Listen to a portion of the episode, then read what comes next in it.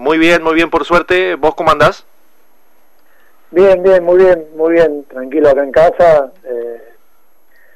hace ya desde este sábado que pasó, no el anterior, que, estoy en la ciudad, así que bueno, haciendo la, cuarentena correspondiente. Eh, ¿Ha tenido una inyección de, de motivacional esta instancia de que por lo menos hay una fecha a la vuelta a los entrenamientos a la hora de poder tener al menos un panorama o una mirada futurista, si se quiere, con un dato concreto? Sí, sí, obviamente que, que bueno, el, hecho de que no hayan ya puesto una fecha como para volver a arrancar eh, es motivante, a uno lo tiene con, con muchas ganas. Eh, cuando pasó todo esto uno seguía entrenando, pero con, con, con el objetivo, si se quiere decir, lejano, del objetivo de volver a entrenar o de encontrarse con, con alguno de los compañeros. Y, y bueno, uno lo tiene más cerca y, y apuntando todos los cañones ahí con, con mucha gana y con mucho con mucha ansiedad también, ¿no? Desde lo personal, eh, ¿cómo han sido para vos los entrenamientos? ¿Cómo lo has venido viviendo, esta modalidad diferente? Bueno, un poco, fue un poco raro para todos, nuevo, algo desconocido y, y tratando de sacarle provecho a, la situación, ¿no? Eh, comenzamos con, con todo el grupo vía Zoom eh, y luego, bueno, eh, hubo algunas situaciones que se dieron por ahí en mi caso en Rosario que pude salir a correr, que, que pude ir a un gimnasio, que, sé que por acá en Río Cuarto no está habilitado todavía el tema del gimnasio, pero en lo personal podía, entonces bueno, cada uno dentro de, la, de las posibilidades que tenía trataba de aprovechar la, la, la posibilidad al máximo, ¿no? No me presente Lautaro, soy Pablo Ramón, arranqué con un buen día, vos, vos verás que arrancó cruzada la, la jornada. Eh, imagino que haber estado en Rosario, haber estado en tu, en tu hogar, eso por lo menos ha sido positivo, ¿no? Y sin duda, uno trata también de encontrarle el lado positivo a, a, toda esta situación, ¿no? Eh, si es que se puede. Y bueno, lo positivo fue que en las chances que he tenido, tanto con mi mujer y, mi hija, hemos aprovechado para pasar tiempo con la familia, siempre que, se pudo, y, y de alguna manera vieron crecer a mi hija, que, ahora tiene seis meses, pero cuando fuimos tenía tres meses, y sin esta, eh, esta situación por ahí no hubiesen podido compartir tiempo con ella, y bueno, tratando de, dentro de todo lo malo, encontrarle el, el, lado positivo que, que, que, fue eso, ¿no? Ver a, ver a lo suyo durante un tiempo bastante prolongado, cosa de que no, no me pasaba desde hacía mucho tiempo, ya que, que hace mucho que no estoy en la ciudad de Rosario y, siempre estoy en competencia y los tiempos de, inactividad son de un par de semanas nomás y uno ya vuelve a, la ciudad donde tiene donde tiene que entrenar, así que bueno, aprovechamos eso. Estamos dialogando con Lautaro Formica, Laucha Formica, jugador de, de estudiantes. Eh, preguntarte un poco si se ha acelerado esa, esa, esa ambición o si el sueño está más cerca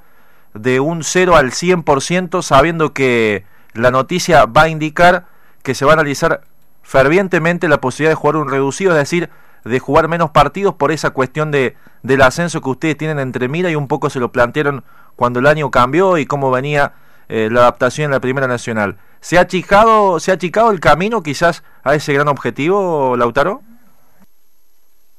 Sí, bueno, que sin duda que por ahí uno no sabe cuál va a ser el formato, hay rumores, uno no, no lo sabe, pero lo que tenemos bien claro es que el objetivo está fijo y nosotros quizás arrancamos el año pasado en esta categoría obviamente apuntando bien alto y, y, sin duda que los partidos nos fueron demostrando de que estábamos a la altura y que el, de que el grupo y el equipo estuvo a la altura, entonces bueno, eh, el hecho de terminar bien arriba nos da la posibilidad de que en el caso de que se juegue un reducido poder jugar menos partidos. El grupo sigue motivado, el grupo sigue con mucha ilusión, con muchas ganas. Hemos tenido conversaciones tanto grupales como individuales eh, por ahí entre nosotros, tratando de no aflojar, de, meterle, de que, de que estamos en una situación buena, ya que los equipos que, están ahí arriba, nosotros mantuvimos eh, la mayoría del plantel y eso es muy importante. Entonces, eh, bueno, es un poco como decimos, la, ilusión está, el hecho de que por ahí se rumoree que sean menos partidos eh, corta un poco la brecha y bueno, nosotros tendremos que estar bien preparados y, con muchas ganas para, para cuando esto se reinicie, eh, estar de la mejor manera y, seguir seguir por este camino de,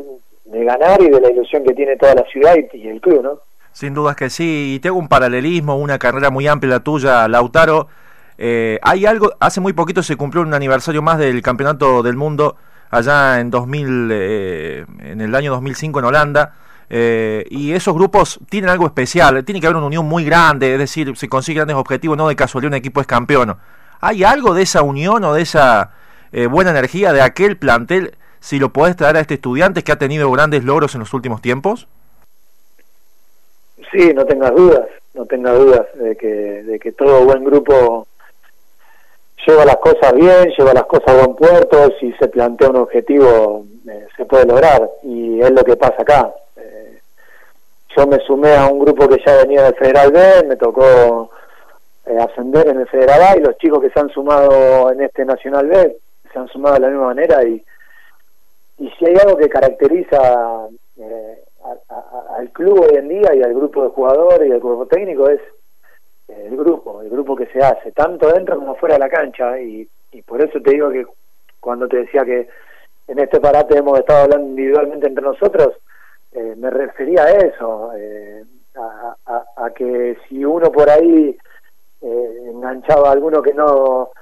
que por ahí estaba un poco bajoneado, porque de esto sin duda le ha pegado de distinta manera a cada uno,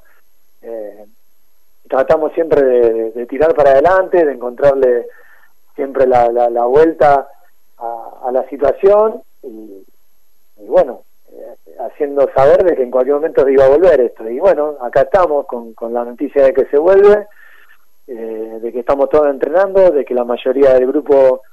eh, se quedó y es lo que lo que hace fuerte a estudiantes hoy en día y ojalá que lo podamos seguir logrando.